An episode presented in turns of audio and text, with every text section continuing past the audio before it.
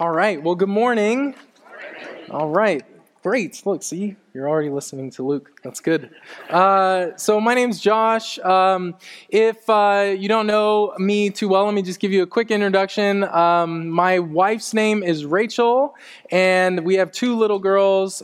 We have Autumn, who's 3, and Elliot, who's 1. So we kind of, have our hands full a little bit, but it's going pretty good. And yeah, I'm the kids pastor here. I've been on staff for probably a little more than 7 months or so, roughly around there. And I've just been having a great time. So it's been fantastic. And I am blessed that I get the opportunity to talk to you guys this morning. So I don't know about you, but I enjoy things like YouTube or Netflix, or I have Instagram, like those kind of things. And I think we all know this, and because either we've been told or we just know, you kind of curate this perfect news feed on Instagram or Facebook, or you have this perfect outline of what you're seeing on YouTube or the shows that you watch on Netflix. You've spent a lot of time curating the perfect feed, yes? And so then all of a sudden, your kid gets a hold of your phone, or maybe for you, it's like a niece or a nephew or a grandkid, and they start watching all these YouTube videos like Pinkfong, Baby Shark, and next thing you know it, that's all I get. I don't get anything about bread or, whatever else. I just get Baby Shark. And so same thing, you lend your Netflix password to a friend. Next thing you know, you're like, what the heck is going on my Netflix? And there's this disruption that happens to this perfectly curated feed that we have on all our different apps when that happens. And that's kind of how it is sometimes when you come to the scriptures and you read some passage like this about Jesus and what he has to say. There comes this disruption if we're really hearing that Jesus' words start to disrupt our comfortable, curated lives that we kind of make so that we can seek comfort. And then all of a sudden we hear the words of Christ and we're like, oh, I know that's good, but that's hard.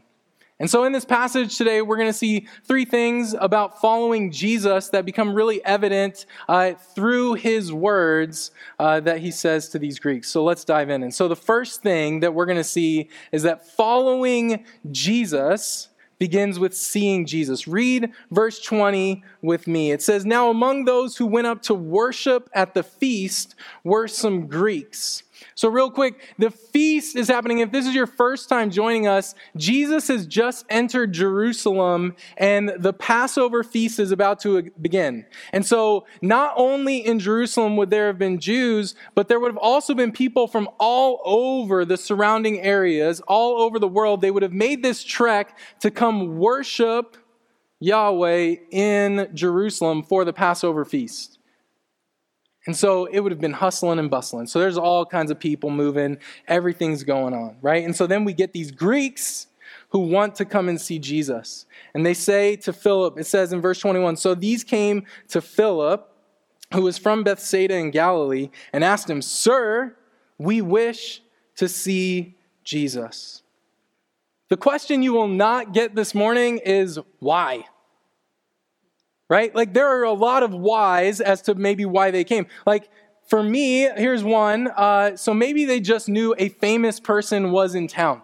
Right? Maybe you've been, at Disneyland, or maybe you've been at Six Flags and you heard rumblings that a famous person was in town. This kind of happened to me in October. I went to a pumpkin patch over in Gilbert and Baseline. You guys know what I'm talking about. There's a pumpkin patch over there. I'm feeding some goats. I do not really like it, but I have 2 kids and I have to be the strong one. So I'm feeding the goats, and then I was totally over it. My kids didn't want to do it at all. And so then I was like, "Hey, do you guys want these carrots?" to these 3 boys. And they're like, "No, we're good. Our dad's going to get some." I see their dad coming up and I kind of peek and I'm like, he looks kind of familiar, He's kind of big, kind of jacked. And so then I go to this other part of the pumpkin patch and I'm looking and I'm like, I really know this guy, okay? I really can't put my finger on it, but I know him. And then finally, I get to another part of the pumpkin patch, we're playing, and I see him again, and I'm like, that's it, Michael Phelps. Yeah, he's at ASU coaching and stuff, doing things, I don't know. And all I want to do is why did I want to see him? Just because he's famous? Do I just want to do one of these things, for Instagram? Hey, check it out, who's at the pumpkin patch? What good is it? It does nothing. And so then there's like this moment for the Greeks. Like if you ask yourself, like, why did they want to see Jesus? Is it for their Instagram moment to say they had a moment with them? Was it because they were on the outside of the temple maybe and they really wanted to press in to ask Jesus questions about what he's saying? Like, hey, we hear you say a lot of interesting things. We are hearing you say that there's life, that there's this, that there's that about God. Like, we want to have dinner with you and talk to you. Or maybe they're on the side of where it seems there's a lot of people that they just want to kill him too for whatever reason. Maybe he makes them mad. I don't know. There's this huge spectrum as to why they might want to see Jesus. But John, as a good writer, invites us into this moment. And he says this in verse 22. It says, Philip went and told Andrew. Andrew and Philip went and told Jesus. So there's like this hustle and bustle of all of Jerusalem. And then you can kind of picture Philip and Andrew just like making their way through the crowds. And maybe Jesus is sitting. And then all of a sudden in verse 23, it says, And Jesus answered them, The hour has come for the Son of Man to be glorified. Did you feel it? This is like the middle of the book, the climactic moment. If you're a Marvel fan, this is like when Doctor Strange is like, we're in the end game now, and then he fades away. Nobody? No? All right. Anyway, sorry. Nerd. Okay, so anyway, like it's just like one of these moments where if you've been reading John, like if you've been reading it, then you know that there has been a shift. It's a huge shift. Jesus has been saying, if you read the first 11 chapters, multiple times he says, my hour is not yet come. My hour is not yet come. My hour is not yet come. And then all of a sudden right here, because some Greeks want to see him, it triggers something. And all of a sudden he's like, it's time to go, boys. The hour has come. What hour? They're like, maybe he's going to go take over the world now. All I know is this, is that the book you are holding was written by a man who was inspired by the Spirit of God, who had a reason as to why he was writing to you. In John chapter 20 and verse 31, he says this, But these things are written so that you may believe that Jesus is the Christ, the Son of God, and that by believing you may have life in his name. Following Jesus begins with seeing Jesus. I don't know why the Greeks wanted to see him, but in this very moment, now in chapter 12, John is going to spend the next 9 to 10 chapters letting the reader, you and me, see Jesus. We're going to see him in his serving. We're going to see him in his suffering. We're going to see him in his death and in his resurrection. The Greeks will one day get to see Jesus. But you, the reader, the question is, do you want to see Jesus? Why do you want to see Jesus? Are you here today to see Jesus? Because the beauty of seeing Jesus is that then he invites us into following him. And following him requires death. The following Jesus requires death.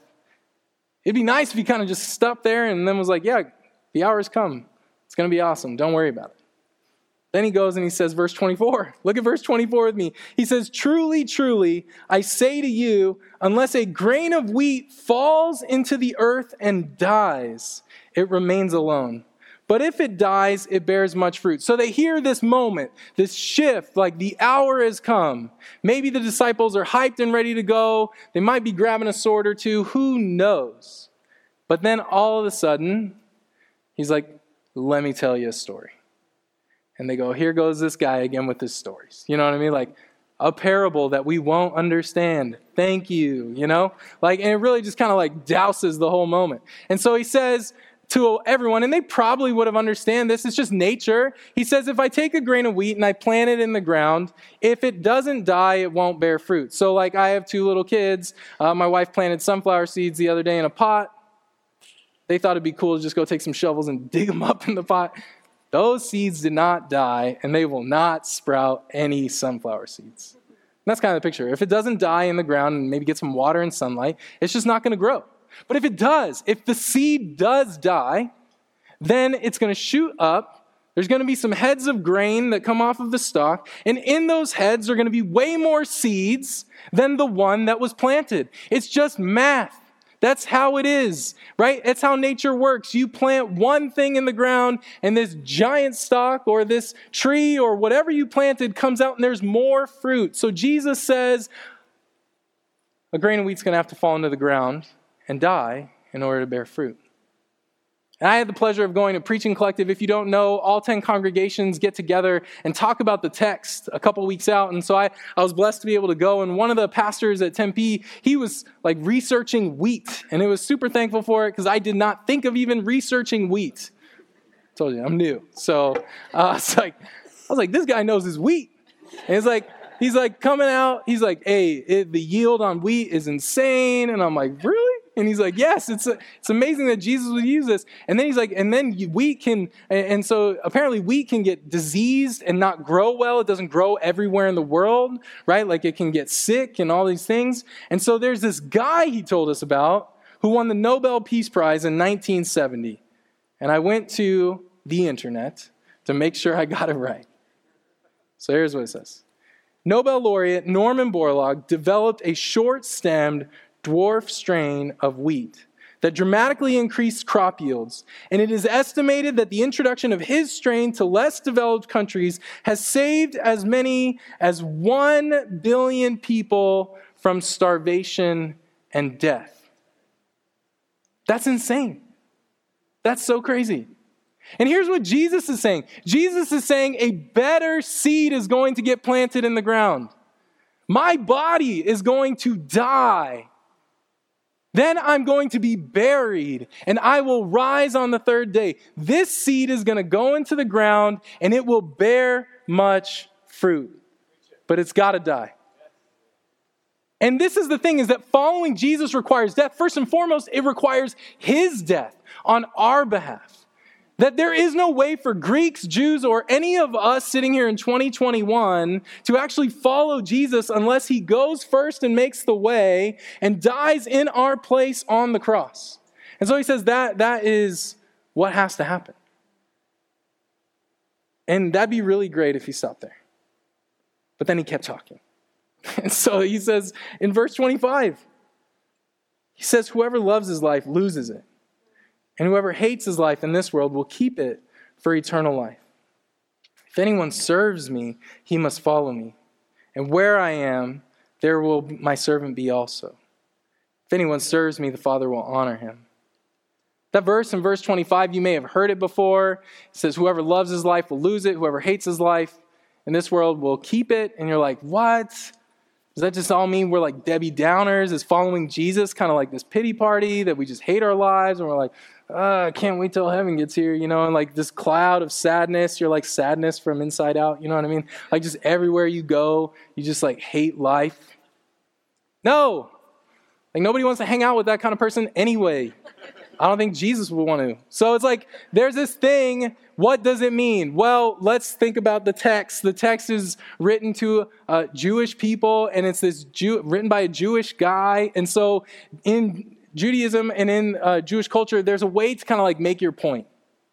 And like, it's to express it in this way. Like, you love this, well, hate this. And like, put them at odds. And so it's really just to make this point that if you love all that the world has to offer, like if you love your curated life that's perfect, nothing gets disrupted. You love the fortune, you love the fame, you love being in control, you love whatever it is that the world can provide, the comfort, whatever. You love that, Jesus says you're going to lose your life. But Jesus says, if you want better life, right? If you want a life that this world can't offer, if you want the life that only the Creator can offer, John had started this gospel by saying that in him was life and the life was the light of men and that this word was then made flesh. And Jesus is saying, if you want the life that I can offer, come follow me, but you have to die. And it's this weird thing in the kingdom of God that if I'm going to go and be with Christ, I also then have to change. Like you can't stay the same and go with the Lord. You can't say like, well, Jesus, just hop on and follow me and I'll just, my life will stay. No, like Jesus himself in this moment is going to disrupt the things. And it's out of love that he's going to then work in these moments. We all know what this is like. Like following Jesus is not easy. It requires death. Like he's going to work in your heart to combat sin. He's not going to leave you the same. He loves you, but he's not going to leave you the same. He's going to transform you into his image. That's hard work. And it usually happens in moments of life. Today is my 12-year anniversary with my wife. Hey, thanks. It's okay. There's a lot of people who are like not clapping, like not impressed. Okay. Get to 20 and talk to us. Okay. So it's fine. We'll keep plugging away. But you know, like if you are married or if you have a close friend or heck, if you work around humans or you drive on the street, there are always going to be human beings who rub you the wrong way, who require you to enter into these kind of like what feels like moments of death and suffering. And for a certain part, they are. And you are going to, if you want the life of that relationship to continue, what are you going to have to do? You are going to have to forgive. You are going to have to love. They don't deserve it. But guess what? The Lord who called you to follow has already gone before. Like Jesus doesn't call us to go do something that he hasn't already done. If he's going to go die in our place so that we might be forgiven freely by the grace of God, then what do you think he's going to call you to do in life? Like, whether it's with your kids, like, super frustrating to have a 3-year-old and a 1-year-old. And, like, I was telling Matthew this week, I was like, worst part of my day is the 5 minutes that it takes to get to the car. Why? Can we not just get in the car? It's like the reason we most often get frustrated, like, is because we are on a schedule and it's our schedule and we have these things and, like, don't disrupt what's going on. We got to get places. But if I die to myself in this moment and try to love my kids well, there's probably a little bit more peace in life that happened. And there's a lot of other things where this happens, where Jesus, in a lot more difficult situations, but Jesus calls us to die. This moment that happens in John happens in all the other Gospels too, if you've read them. And it's like this moment where someone's like, you're the dude, you're the Christ. And he's like, you're right, I'm going to go die. And they're like, what? And then he says this in Luke. He says, and he said to all, if anyone would come after me, let him deny himself and take up his cross daily and follow me. For whoever would save his life, see, it's all just there. Whoever would save his life will lose it. But whoever loses his life for my sake will save it. For what does it profit a man if he gains the whole world and loses or forfeits himself? I love the way Jesus says that in Luke 9:23. He says, let him deny himself and take up his cross daily and follow me. This act, the way the passage in John is written, is not written as this one-time commitment that we make to follow Jesus, right? And then we don't make anything else at all. The way it's written is that it's this continual action, this lifestyle that happens in the people of God, that we are a people who are following Jesus, even though it is difficult, right? Even though it leads us into moments of death, but we do it daily, right? And it's not always in these big decisions, but it's also sometimes in these small moments of life. And following Jesus requires death. The crazy thing is it's actually life. It really is the crazy thing. Because Jesus came as the one who was full of grace and truth. And sometimes we hear the words of Christ and they're so disruptive and we're like, but I like the way my life is going right now. Please don't read that passage. And then we do and we're like, I know what I need to do. Well, Dietrich Bonhoeffer says that the call of the gospel is costly grace. And he says this. He says, such grace is costly because it calls us to follow. And it is grace because it calls us to follow Jesus Christ. It is costly because it costs a man his life. And it is grace because it gives a man the only true life. Notice what Jesus says in verse 26. He says, if anyone wants to serve me, you must follow me. In that statement is the implication that you are not in charge. Luke gave us this picture of the good shepherd, that the good shepherd's not behind the sheep. The good shepherd is in front of the sheep leading the way. And Jesus is in front of the people of God as the one who goes to the cross, as the one who suffers and dies, as the one who was raised to life, and he calls his people to come and follow him in that way. And Dietrich Bonhoeffer says that's costly, but it's grace because you get to follow Jesus. Those are the right words. Not because you have to follow Jesus, but you get to follow Jesus. Following Jesus is not easy. I've been a part of Redemption for almost 7 years. I have never once heard a sermon where somebody told me that following Jesus was easy. But I have heard a lot of sermons that said following Jesus and dying to myself and looking to him is totally worth it. And the reality is that it's worth it. Because following Jesus is fueled by some amazing promises that we do not deserve. I want you to hear these because sometimes when we read the words of Christ, we really get disrupted and we think Jesus is, man, he's being really hard and there's no grace in his words. But yet John somehow says that he's full of grace and truth.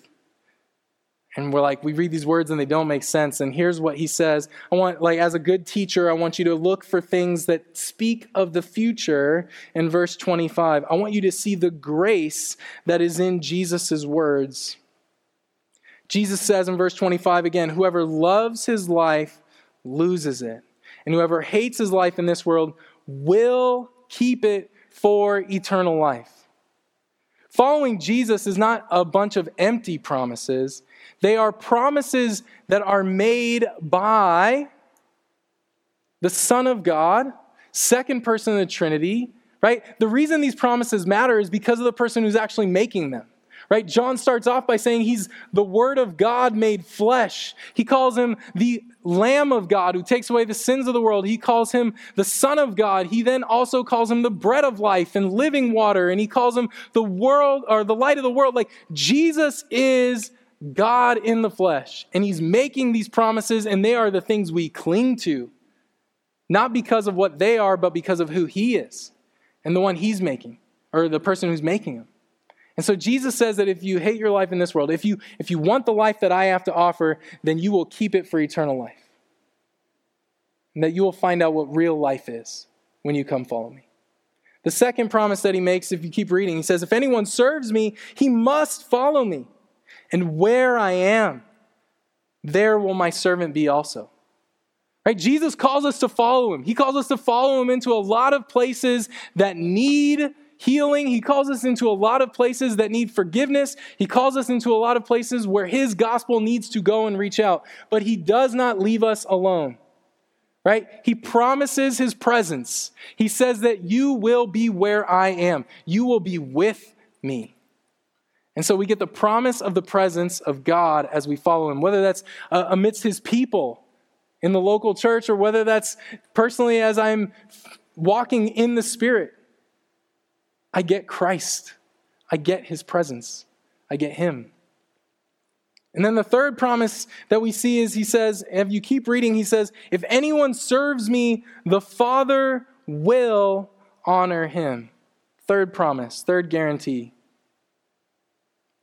He says the Father will honor him. Right? Here's the thing. This is what blows my mind. Is that this is all grace.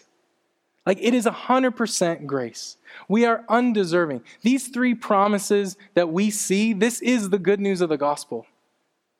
Because what I deserve is death. What you deserve is death. We are way worse than the disease strain of wheat that needed to kind of get fixed so that then it could increase crop yields and all these other areas. We're way worse off than that. If left to ourselves, we are rebellious towards our Creator. If left to ourselves, we are not people who make good choices when we make our own choices. If left to ourselves, what we deserve is death and eternal punishment. But yet the beauty of John's gospel is that not only did God love the Jews, or he only loved the Gentiles, but that God loved the world and sent his son to die in the place of sinners, that the better seed would be planted in the ground. He would then rise and provide eternal life for all who put their faith in him. And not just eternal life as like how long, but the abundant life, the life and now starts to happen. And then even more so, he not only says, oh, I'll give you life. He says, I'll give you me. I'll give you my presence. I'll fill you with my spirit. And even more, like it gets better. This is what is wild about the grace of God. He now then says, I will honor you. A sinner rebellious towards God, saved by the grace of the Lord Jesus Christ, who died in my place, now gets to follow Jesus and be with him and then get honored. It's wild. But I'll just be honest with you. There is something haunting in this passage. And the haunting is verse 25 for me. Because I really don't want to live a life that doesn't matter. Like, I really don't want that to happen. Maybe it's because you're having kids and you start thinking about that. But the reality is I just don't want my life to amount to nothing. And Jesus says, whoever loves his life will lose it. In the Proverbs, Solomon says, there's a way that seems right in the heart of man, but in the end it leads to death. There is just this way that we can curate a perfect life for ourselves and think that we have it all figured out and that there's no disruptions whatsoever and we're living the good life. But in the end, it's not life at all. And the beauty of this passage is found in the very last verse where Jesus makes this call and he says, if anyone wants to serve me, if anyone wants to see me, not just the Greeks, but you sitting here in 2021, if you want to see Jesus, he says, come, I have eternal life. And by the grace of God, he is the only one who can give it. And it might feel like death, but I promise you, you will not be disappointed. Let's pray. Father God, we thank you so much for your goodness and your grace, that you would even look on us in love and in mercy. We thank you that you're a God who is full of steadfast love and grace towards your people. And so we thank you for Jesus. We thank you that he is the only one who can give life. We pray that we would see him well and that we would follow him in obedience. In Christ's name, amen.